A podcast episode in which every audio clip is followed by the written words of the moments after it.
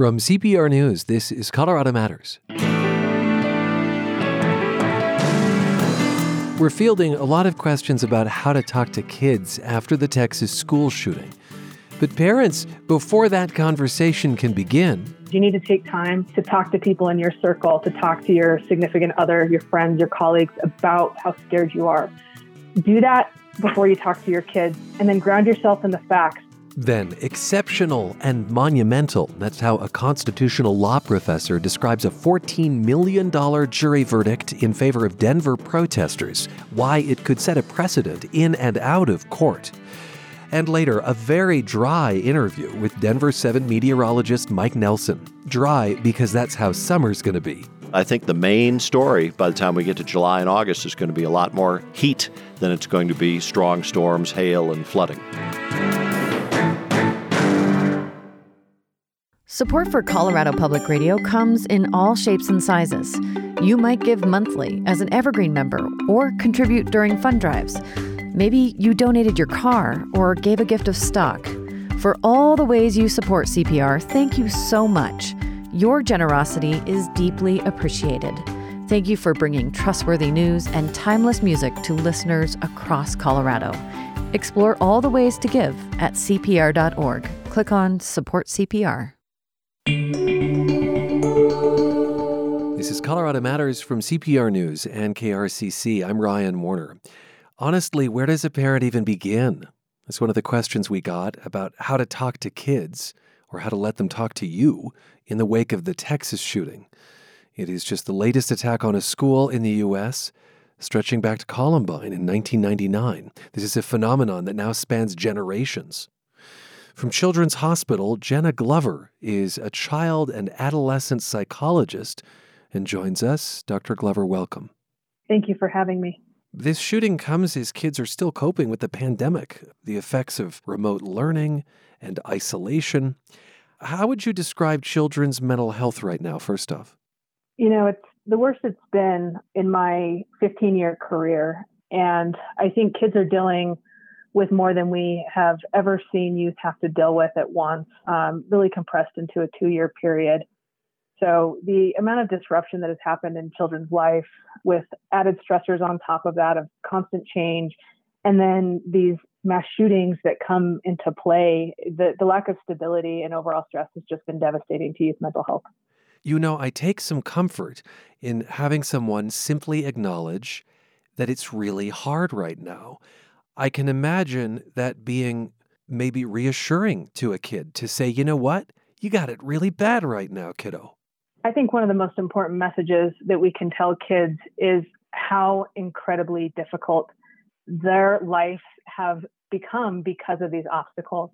Um, you know, growing up, I remember my parents often saying, Oh, you know, when I was a kid. But the reality is, when we were kids as parents, we didn't have these same things that these kids have to deal with. And we certainly didn't have the amount of visibility and connection that these kids have to this information. Hmm. And so, really, there are just more stressors and more awareness 24 hours a day of these dangers for our kids that, that we never had to deal with growing up. So, I think it's important to say to kids, it is incredibly hard right now. You have a lot to be stressed out about, and you have a lot to feel sad and grieve about. Joanna Hernandez asks I want to protect my toddler for as long as I can. At what age is it appropriate to talk to children about gun violence? This is such a great question. You know, I'm a parent of a two year old and a four year old and often wonder about these things. In general, our recommendation is that really young children don't need to be told about these events, with the caveat that if a child hears about these things, so they're sitting in the background playing and the news is on, they might hear some of this. If they ask questions, do address it and be direct with young children you know, something terrible happened, somebody hurt other people, and we feel sad about that, but we're here to keep you safe. In general, though, if these young children aren't hearing about that and keeping them away from the news, there's no need to bring it up with them. Mm. However, when you start getting to young school age children, it's incredibly important to talk to them about this because it's likely they are hearing about it on the news or from their friends. And when we don't address things that kids are hearing about that are scary, it increases their fear that something must be terribly wrong if my parents aren't talking to me about this. So I would say that young children, first graders, second graders, it is okay to have these conversations, but doing it in a direct way that provides very simple information and reassurance is important. And then certainly as children get older, it's incredibly important to have these conversations with your kids. You said something there, which is that, but we'll keep you safe. Is that a lie? You know, it's a lot of parents right now feel like it is. And it's hard for a lot of parents to tell their children school is safe because they don't feel like it is. And so, one of the, the things I tell parents is you need to take time to talk to people in your circle, to talk to your significant other, your friends, your colleagues about your fears and get that out and process that. As an adult, among adults. As an adult. As an adult among adults. Yeah. Because there's going to be a range of reaction and you have to talk about how scared you are. Do that before you talk to your kids and then ground yourself in the facts because even though this seems like it is happening all the time everywhere and it is happening way too much, the reality is the probability of a school shooting happening to your child is incredibly unlikely. So even though it's a possibility, it is highly improbable. And I know that is a hard thing for parents to hear right now because it doesn't feel that way, but the facts do suggest that. And so it is important to remind our kids that by and large, schools are actually a very safe place to be. Now, there's still work that needs to be done to make schools safer. There's still things that we can be doing, but it is important to take time to process the fears and then ground yourself in the facts so you can reassure your kids with those facts. Carrie asks something similar to this, Doctor. How do you hold space for their grief, that is the kids' grief, while managing your own? I mean, I I had trouble getting out of bed this morning. I think a lot of times as parents, we think that we have to mute our responses in order to be present for our children. And really, I, I, think it's both. You have to take space to actually talk about this stuff with other people because, you know, as a, as a parent last night, like I shed tears. I was so angry. I was so upset. Mm-hmm. And that's a place that I, I need to be able to go and other parents need to be able to go and people to talk about these things. But it might not be helpful to our children to express our full range of anger and fear. So being able to take some time to do that with another adult first, then you can show up and authentically share your concerns with your child, but in a way that is authentic and won't overwhelm them. I guess to that first question, where does a parent even begin? Uh, I do suppose that depends on a child's age. It absolutely depends on a kid's age. And one of the things they tell parents is it doesn't really matter where you begin or how you begin. What matters is that you do begin. Hmm. Because a lot of times we want to avoid these conversations because they're hard. We don't want to do it incorrectly and we don't want to make it worse. In general, know that just stumbling through and opening the conversation. So, again, with a very young child, it could be as simple as giving them the facts. Somebody hurt people, that makes us sad. And we're going to talk about how we stay safe as a family all the way up to an adolescent who it just should be an open dialogue. What have you heard about this? How are you feeling about this? And what questions do you have about it? What questions do you have about it? I appreciate that because one listener says on Twitter, I think letting kids talk to you uh, and answering their questions is more important than talking at them after the news breaks. Um, several parents have mentioned active shooter drills meaning, of course, Texas isn't the first that kids are acquainted with this whole topic. On Twitter, one parent tells us they have no questions, quote, just exhaustion from teaching my 13, 12, and 9 year olds how to look for egress points, barricade doors, and properly shatter windows to evacuate if there's an active shooter. I think for most of us parents, it's simply holding a breath daily and expecting it to happen at any time. What, what do we know about the cost benefit of preparing kids but exposing them to drills? Yeah, this is a really, really interesting topic, and there's a lot of different thoughts and feelings about this. In general, it is helpful and important for students to go through safety procedures and drills in the rare event that something might happen because it arms them with information of this is what we can do if the worst possible happens. Uh-huh. And that for many children can give them a, a sense of security that there is a plan, that there are steps I can take. Again, balancing that with it's highly unlikely that we will ever need to evacuate because of a shooter or a fire. And if we did, this is what we would do. However, we don't want to overemphasize that. So, doing these procedures occasionally having these conversations occasionally and addressing them when these things come up is important, but also it's important to take breaks from this. one of the ways that some of us cope is we want to constantly consume anything and everything about this in a sense to try to understand it mm-hmm. and what is happening.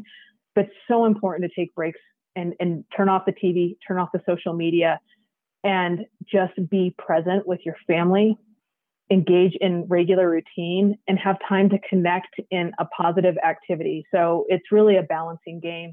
Some exposure is helpful, overexposure is dangerous. Do you think schools have struck a good balance when it comes to the drills? You know, I, I think there's so much variability depending on the school district mm-hmm. um, and the individual school. I think schools are tasked with an impossible list of things that they are required to do for students. So I think by and large, schools are doing the very best that they can with this.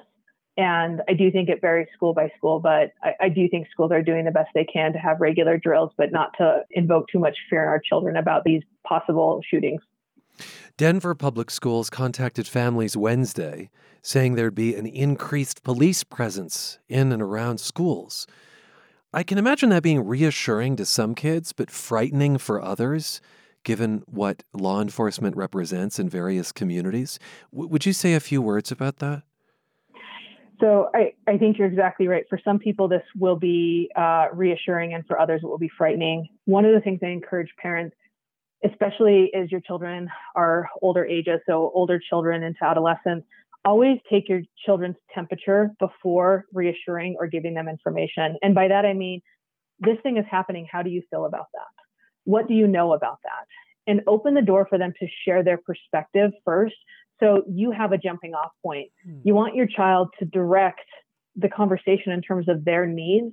And so open ended questions that allow them to do that is the place to start. So just simply, there's going to be more police at your school. How do you feel about that? What questions do you have about that? And then you can respond when you know where your kid is at. Wow. Yeah. It's like read the room, mom. Read the room, dad. yes. Yeah. Exactly. And a lot of times we assume that we know what our kids are scared of or what they're thinking. And, and most of the time we don't. What are signs that parents might look for in the coming days and weeks that indicate their kiddo needs help? So, a couple of important things to look for, um, I would say, over the next two weeks. First of all, any changes in diet or sleep um, that last more than two or three days are going to be notable concerns. Also, noticing a change in mood. So, two things that you want to look for in youth that are hallmarks of potential mental health concerns are eh, withdraw it's normal for kids to withdraw a little bit from their parents at different times, but if they're withdrawing from friends or other things, that would be a cause for concern.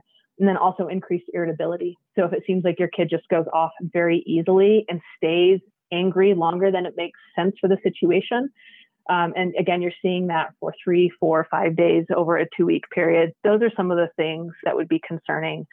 And then I would also be aware of how often is your kid if they do have social media on those platforms? Um, has it increased? Mm-hmm. What are they posting about? And asking them about that because depending on what they're looking at, that can also increase risk factors for kids. Well, is this a moment to limit screen time? Yes, it's a it's a perfect moment to limit screen time for adults and for kids. Oh, I um, like. Again, I'm, I just I'm going to pause you there. For adults and for kids. Okay, keep going. Yes. Um, yeah, the medicine that's good for your kids is the medicine that's good for you when it comes to this. This is a horrific thing that has happened, and it's important to be informed, but too much information and too much exposure to this just increases our stress levels, just bathes our body in unnecessary hormones that are going to break down our resilience. So, taking breaks as a family, taking breaks as an individual is incredibly important, and just connecting to the just being in the present moment and being grateful for the things you do have is an important way to get through these experiences. How do you build resilience in kids? So, um, there are kind of three foundational things that I say that are essential for resilience um, in youth. So, the, the first is it's what's good for your physical and your mental health is getting them consistent sleep and consistent diet. So making sure that those foundational things, we, we know that when kids aren't sleeping well or eating well, their ability to regulate their emotions really goes out the door. So making sure that there's a real emphasis on that is the first thing. The second thing is making sure that they're taking time to engage in positive activities so that there's a, a chance to have some fun during a day, to have some gratitude, some joy during a day. And these can be very small things, but getting outside is a really helpful part of that. Mm-hmm. But despite really difficult things, we know that increasing positive emotions builds up that tank.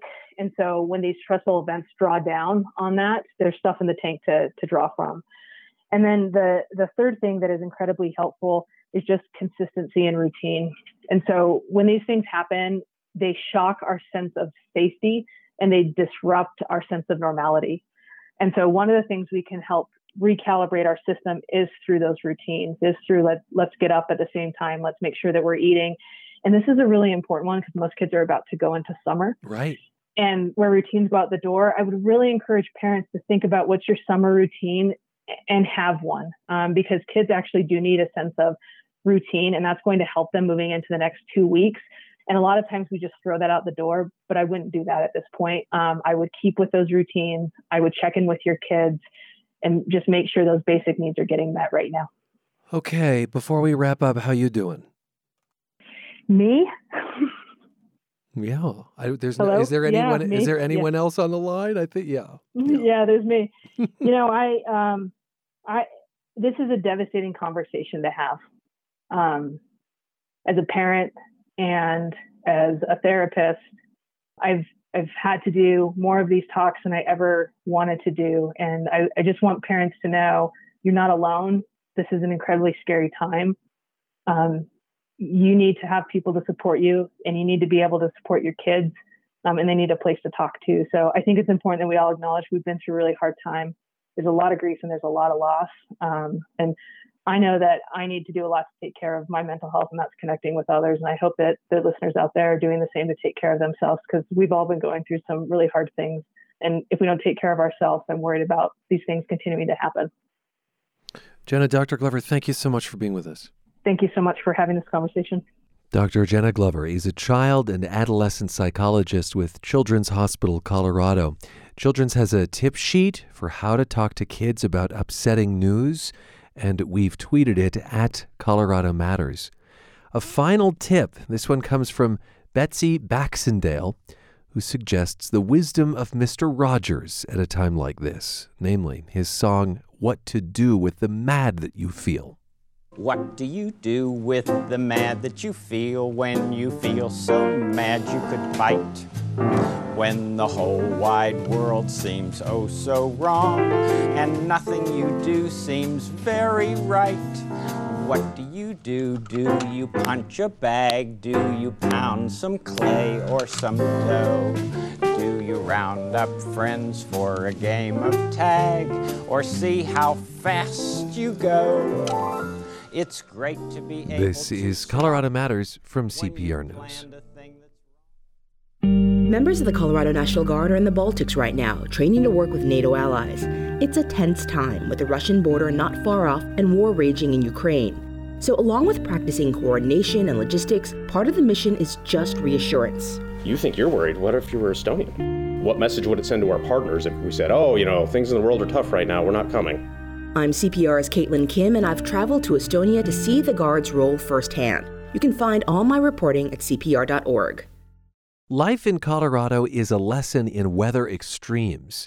Last weekend's spring snowstorms sent temperatures plummeting 50 degrees in less than a day, and just as quickly, the snow pounded, trees toppled. And then we returned to dry, windy conditions. Let's get some perspective in our regular conversation about weather and climate with Denver 7 Chief Meteorologist Mike Nelson. This time, we travel to his office which is a curtained off section of the news studio. Well, Mike Nelson, thanks for welcoming us into your weather lair. Welcome to the uh, inner sanctum. I'll ask you about some of the equipment, the many screens that are flashing in front of us in a moment. But um, the old adage about Colorado weather is that if you don't like it, wait a couple of hours, it'll change. And my, was that the case last weekend? What stands out to you about that spring snowstorm? The temperature drop, obviously, going from near 90 to sub freezing temperatures within uh, 18 hours. Had, had, you ever seen something like that before? I have. Okay. Uh, I back in the 90s was at a Bronco game on a Sunday. It was 92 degrees. We woke up the next morning, it was in the teens. So I have seen that a few times. But it's been a while. Been a while. I mean, these happen every five or ten years, like our big snowstorms do. What else stands out about that spring snowstorm? It was a good wet snow. So we got some great moisture. Some of the mountain areas really got it. Sadly, not down around Pagosa Springs where you have that big fire in the southwest, but it boosted our front range snowpack pretty well, albeit temporarily, but we'll take any moisture we can get. What did it do for other areas of the state? You talk about Pagosa. Uh, didn't do much for the Southwest also. The San Juans are still really dry. Same thing down in the uh, lower drainages down around Alamosa. And uh, we got a good dose of snow for the eastern side. Didn't get much west of the divide, so it's not going to help fill Lake Powell. Which is, of course, part of the intricate Colorado River network that we share with so many other states. A new analysis by NOAA this week looks pretty grim. Colorado and the Mountain West are headed into their third summer of extreme and exceptional drought. Do you see anything in this uh, fancy Star Trek bridge of a weather center that indicates a break in that pattern? Monsoon is the word we often use. I wish I did. Uh, we are still under the influence of a really persistent La Nina. And La Nina is the cold cousin of El Nino, which is the warm ocean water in the equatorial Pacific that tends to bring us a bigger summer monsoon and a lot of our bigger individual snowstorms during the winter season. Uh, unfortunately, La Nina makes the storm track tend to come from the Pacific Northwest across the Rockies and then out across the eastern United States. Those storms are drier. They, they do pretty well for Summit County, they do pretty well for Steamboat in the wintertime. But a La Nina summer does not mean a cooler summer. It generally means a drier summer. And a hotter summer? With drier comes hotter. With drier comes hotter. Extreme wind has been an issue really since the end of 2021. Uh, CPR's climate team just pulled this data.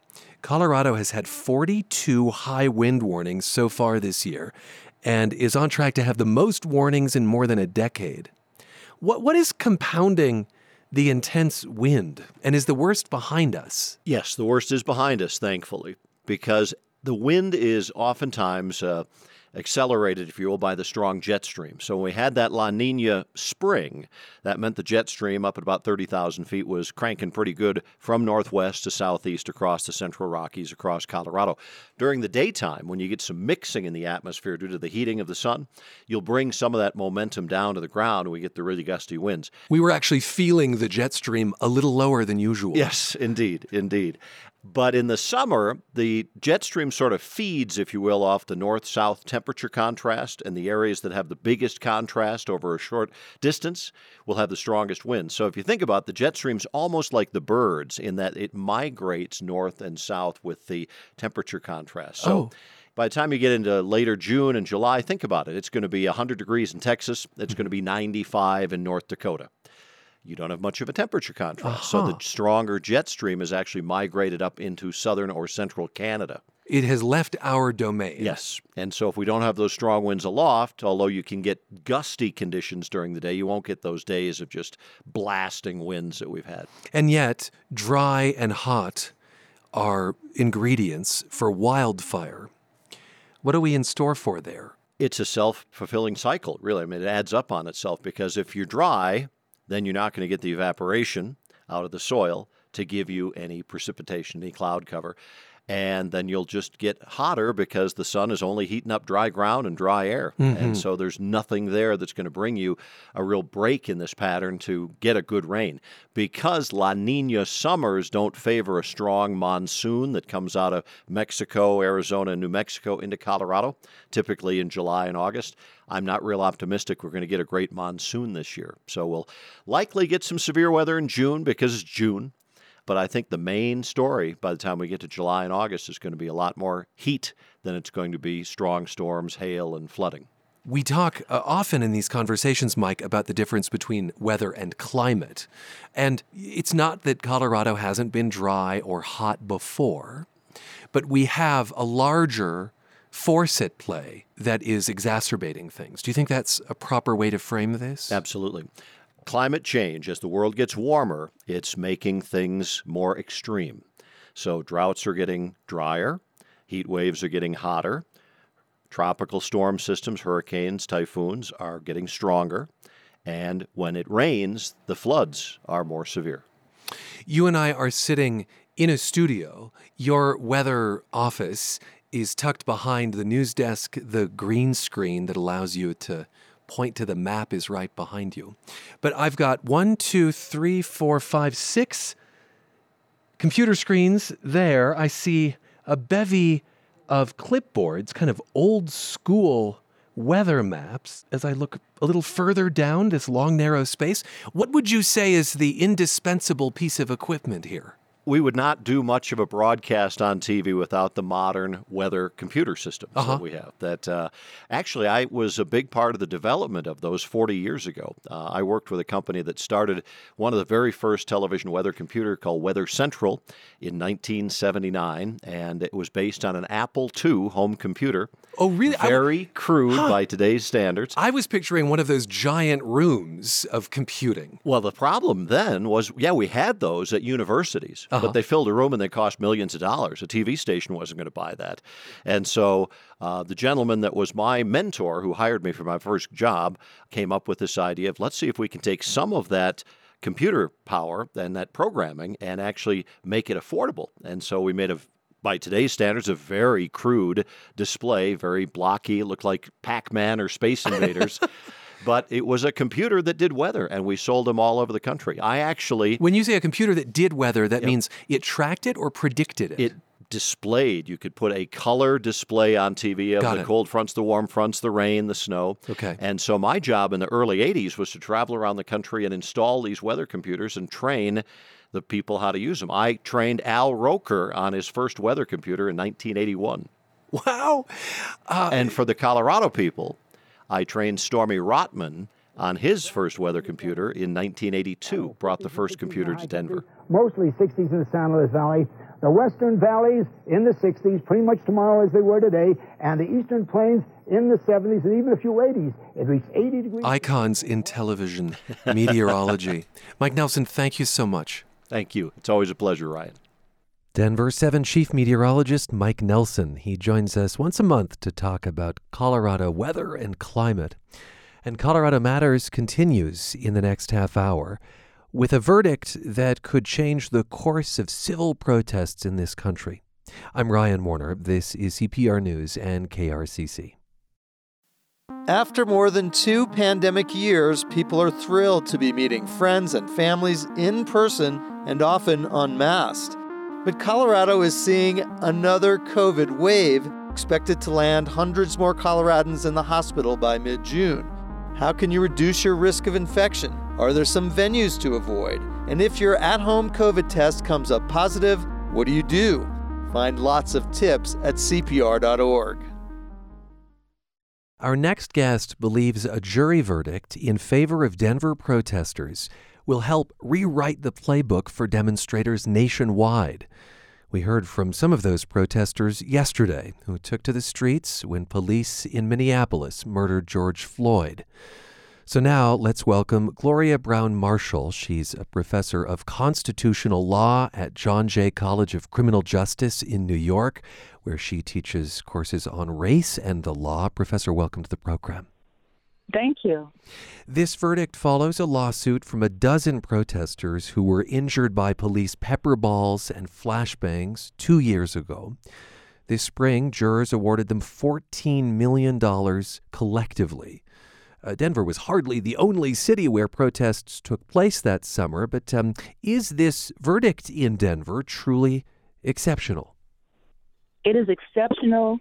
It is monumental so few of these protest cases go to jury verdicts, and many of them are unsuccessful. And I think that this is really a game changer. Exceptional, and uh, you cut out a bit there, but I think you said monumental. What have been the obstacles to jury verdicts like this in the past, uh, if you say they have not occurred uh, before this?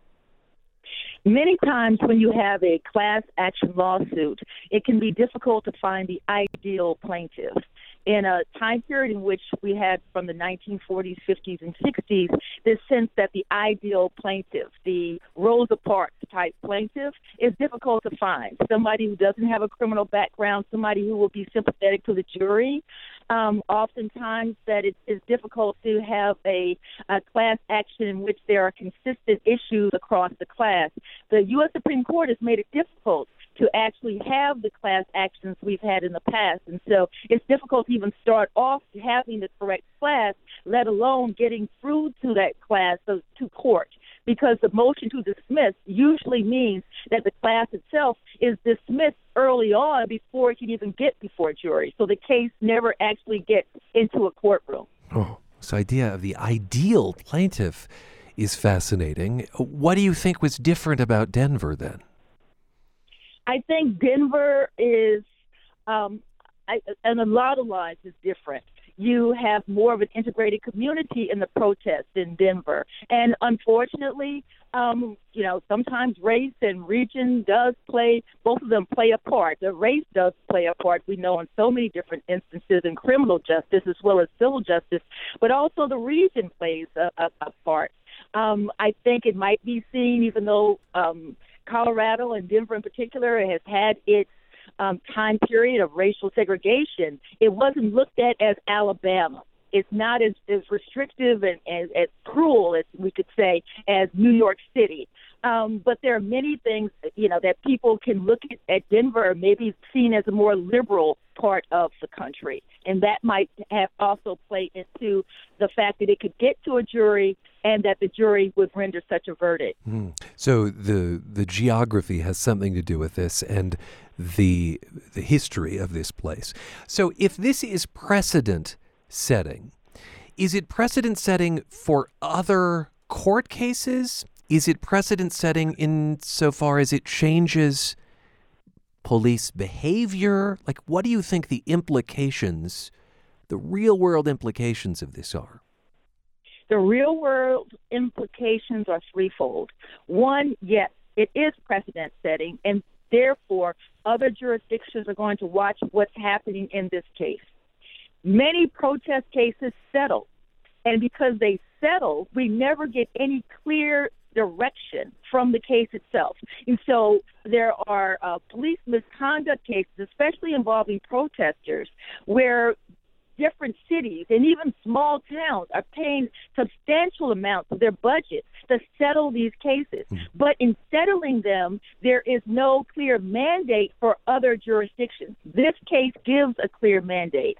Secondly, um, we we have a sense that it's not as I said, New York City. It's not the Deep South. And so it's sending a message around liberal communities that, yes, you can make police um, reform in your local communities, even if we can't get the national reform. But there have also been other types of, of you know, reforms taking place we may know nothing about. Yes, I wanted the George Floyd Justice in Policing Act um, to become law. However, I think there are reforms now in Denver that are taking place in involving um, what police can and cannot do regarding their use of force policies that are, of course, clearly aligned with this case and what happened there.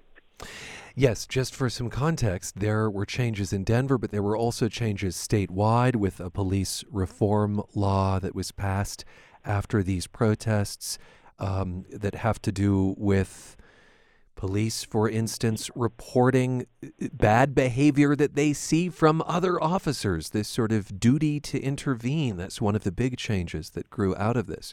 Uh, Professor, I'm glad you mentioned settlements you know, some of those are made public in court filings or city council meetings. In Minneapolis, the city settled for $1.5 million with someone who was shot by plastic projectiles and beaten. Uh, in Denver, we know about two settlements approved by city council in February. Uh, those plaintiffs got several hundred thousand dollars each. Los Angeles is paying hundreds of thousands of dollars to a man hurt by a police projectile in 2020. And I do want to be clear that Denver officials are not accepting this $14 million jury verdict. They vow to appeal. Uh, both the Denver Police Department, by the way, and the city attorney have declined to comment. You, you said that other jurisdictions would be watching this. Does that mean other courts as well? So I, I know this is one decision in one part of the country, but could it influence the case law?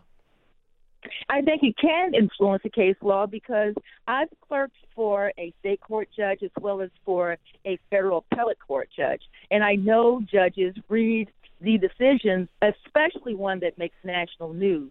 And so it will influence. But I think the other influence would be among the people. Here's what I mean those are taxpayers' dollars going into those settlement um, agreements. Taxpayer money. Law enforcement is not paying for that it's taxpayer money. And so I think the taxpayers are going to start demanding reform so that their tax money is not going into these settlements based on the behaviors of certain uh, police officers. Every police officer is not bad. I'm not saying that at all. But the bad apple, as you pointed out, has to be pointed out by the colleagues there within the police department. And law enforcement has to know, even though they're not paying, the taxpayer is tired of having to bear the brunt financially and otherwise, having the city tainted or their town tainted by a bad uh, police behavior is, is something that the, now the whole town has to live with. They're painted with the same brush.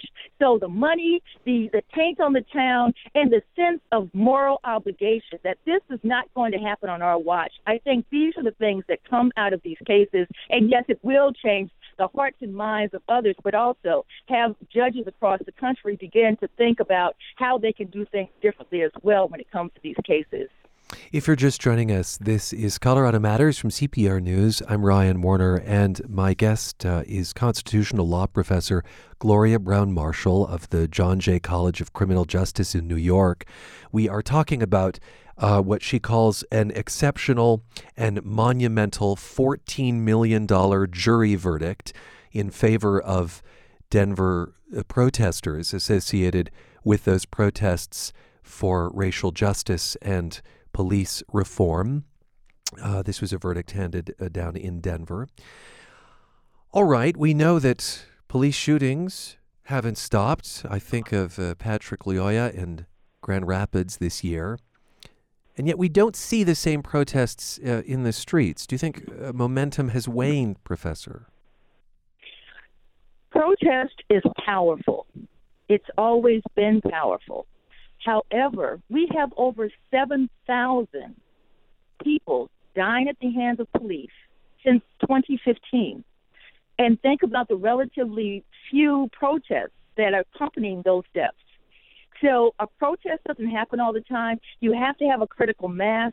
Sometimes you have to have um, certain type of, of spark that that occurs in that particular community. Some communities say enough is enough and we're not going to do it anymore. Watching the agonizing murder of George Floyd triggered protests not just in Minneapolis but also around the world. Hmm. So not every death has a video. Not every time do we have people in policing who are trying to hide the circumstances. The medical examiner, the the um, prosecutor at the time, and many others tried to hide the cause of death that George Floyd had suffered a lynching there as opposed to what they deemed it to be natural causes. So a lot of circumstances and the time.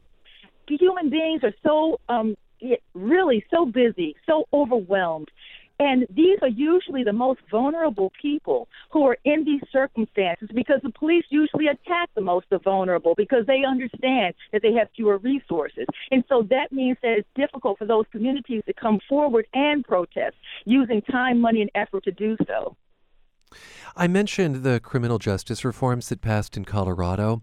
Uh, also, new investigations were opened into the death in Aurora of Elijah McClain.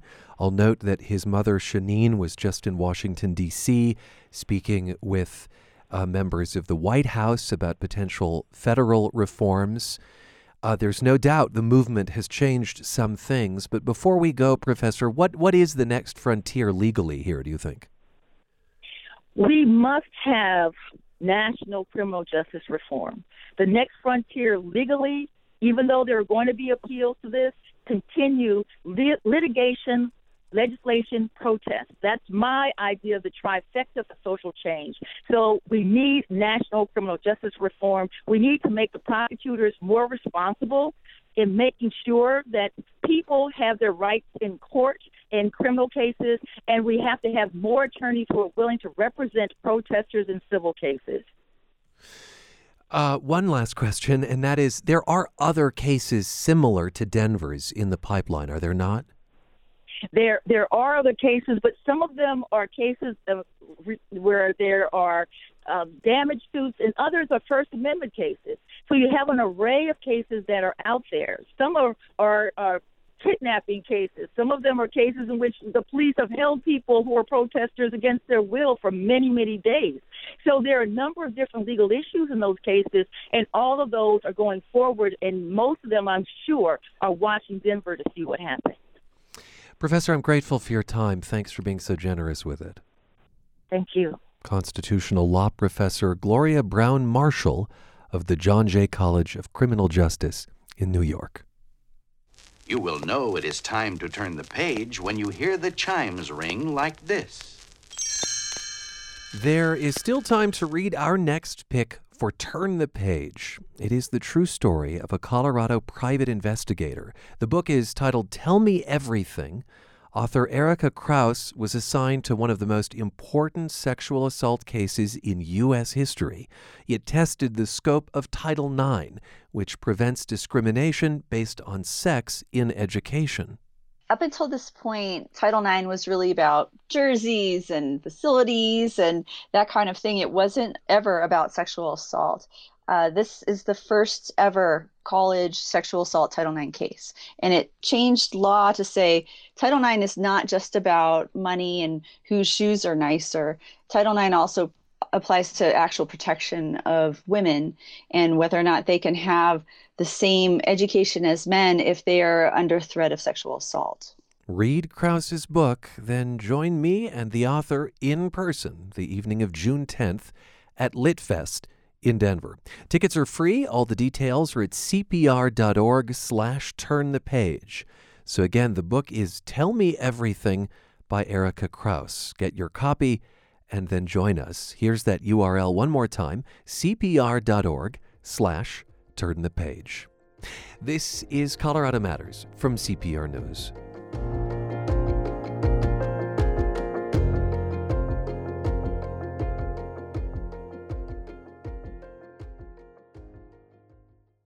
Once upon a time, Loveland was the heart of Colorado's thriving cherry industry. That began in the late 1800s, and by the 1900s, there were 10,000 acres planted in Montmorency and Morello sour cherries. Those orchards raked in millions in early 20th century dollars and gave jobs to nearly every local family. Cherry stands and canning factories popped up around town. In 1930, Loveland had its first Cherry Blossom Festival. Mrs. A.V. Benson invented cherry cider about the same time, and soon the federal government was requisitioning Colorado cherries to feed the troops. But after a hard freeze in 1954 damaged and killed many trees, orchards were neglected. Cheaper fruit started coming in from out of state, and Colorado's cherry industry faded. But Loveland continues to celebrate this sweet chapter of its history every summer with a Cherry Pie Festival. A Colorado postcard from CPR, with support from Sheets and Giggles. It's Colorado Matters from CPR News. I'm Ryan Warner. We talked earlier with Mike Nelson about the hot, dry summer ahead. But of course, it's not summer yet, and wildfires have already burned in Colorado and other western states. As climate change makes wildfire seasons longer and more intense, CPR's Joe Wertz reports that federal agencies are again facing firefighting staffing shortages. It's a Saturday, and Christina Stevens is making the rounds in a mountain neighborhood southwest of Denver. She's a volunteer wildfire coordinator who's checking on her neighbors' progress, clearing brush away from their homes. And I ordered you the reflective address sign. Yay. So Patty Seitz and her husband have made a couple of big piles of branches you know, you think you cut down a ton of scrub oak and you've done an amazing job, and then two years later it looks exactly the same. Yeah. So uh, it's just keeping up with it. It snowed up here in the Maxwell area a couple weeks ago, but there's no trace of it. It's hot, dry, and incredibly windy. The National Weather Service has warned of extreme wildfire conditions today. Forecasters have been issuing a lot of those warnings lately 115 so far this year, and it's only May. As the Seises and other residents are preparing, wildfires are raging across Colorado and the West. The largest currently burning in the U.S. covers more than 400 square miles in New Mexico. At the same time, the federal government is once again struggling to hire and retain wildland firefighters. I'm out. Uh, yep, yesterday was my last day with the Forest Service. That's Hillary Johnson. She joined the U.S. Forest Service in 2015 and worked her way up to become a smoke jumper based out of Montana. She worked the 416 fire near Durango in 2018 and fought complex wildfires in Alaska, California, and New Mexico. She spent her last day checking parachutes and helping the team prepare for the season. In a few days, she'll start a new job as a software developer. I have been thinking about it, and I want just a better work life balance for myself. Johnson was making $16 an hour base pay as a smoke jumper. She was a seasonal employee, and like most seasonal forestry workers, she worked a lot of overtime to make the low pay worth it and fight a fire season. Climate change is making longer and more intense. This is magnifying tensions that have been simmering among federal firefighters for years. Many are leaving for more predictable and better paying local, state, or private firefighting jobs, or like Johnson, leaving the field completely. To slow turnover, the Biden administration approved one time bonuses for firefighters last year. Congress also earmarked $600 million in pay raises and other reforms in the infrastructure bill signed by President Biden. But those raises? None of it made it through to me. Um, as far as I know, none of that has taken effect yet. Ranking Member Murkowski, Chief Moore, and our other colleagues. Earlier this month, U.S. Forest Service Chief Randy Moore testified about the federal firefighter shortages. Much has changed since we met here a year ago. He told Oregon Senator Jeff Merkley that overall staffing levels had reached 90% of the agency's goals. But that 90% uh, it's a lot less than that in certain geographic locations. It's as low as 50% in some areas. All right, well, that's 50% sounds a little scary um, when we're thinking about the fires that we'll be facing in our various states. Moore told senators the agency was also backfilling fire positions with other agency workers and contract firefighters. The Forest Service and Bureau of Land Management did not agree to interviews, but say the process is complex and they're working to enact the reforms and get federal funding into firefighter paychecks. They also say some of the hiring gaps will be closed when college students finish their terms and apply for summer firefighting jobs. Colorado's wildfire season is now 78 days longer than it was in the 1970s. Katrina Stevens, the volunteer coordinator, says she can see that conditions in her mountain neighborhood are getting more dangerous. Pretty much everyone will agree that at some point this will burn. It's been well over a hundred years since it, it had a real serious fire. She and other residents are trimming trees further and further away from their homes. Some are even hesitating to start fires in their fireplaces. Stevens worries about understaffed and overworked federal fire crews.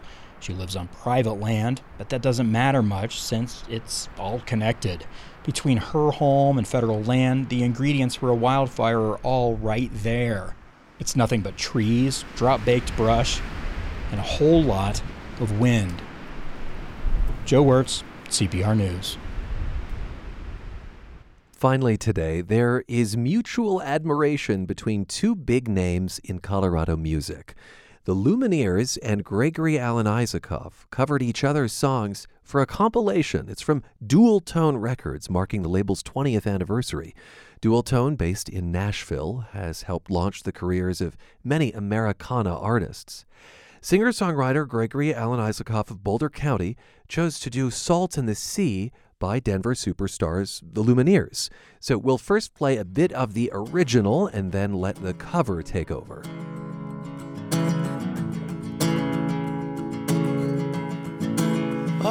You suffer, all the disease. You couldn't hide it, hide it from me. All alone, scared in your room, would you swear there's nobody home? On the bed, laying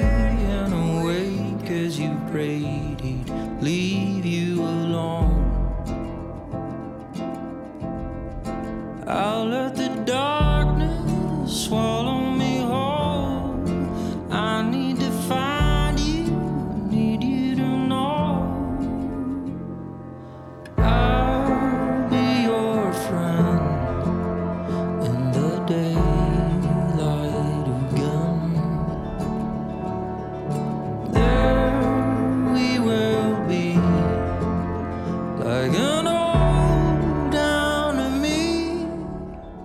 Isakov calls the song's melody beautiful and says of his version, I hope we did it justice. Next, let's listen to the Lumineers cover Isakov's Caves. Frontman Wesley Schultz saw Isakov perform the song at Red Rocks and was, quote, totally crushed in the best ways by it. As you'll hear, the Lumineers version is more tender and stripped down than Isakov's original. To love the caves. Stumble out into that sky. Remember that bright hollow moon? It showed our insides on our outside. This town closes down the same time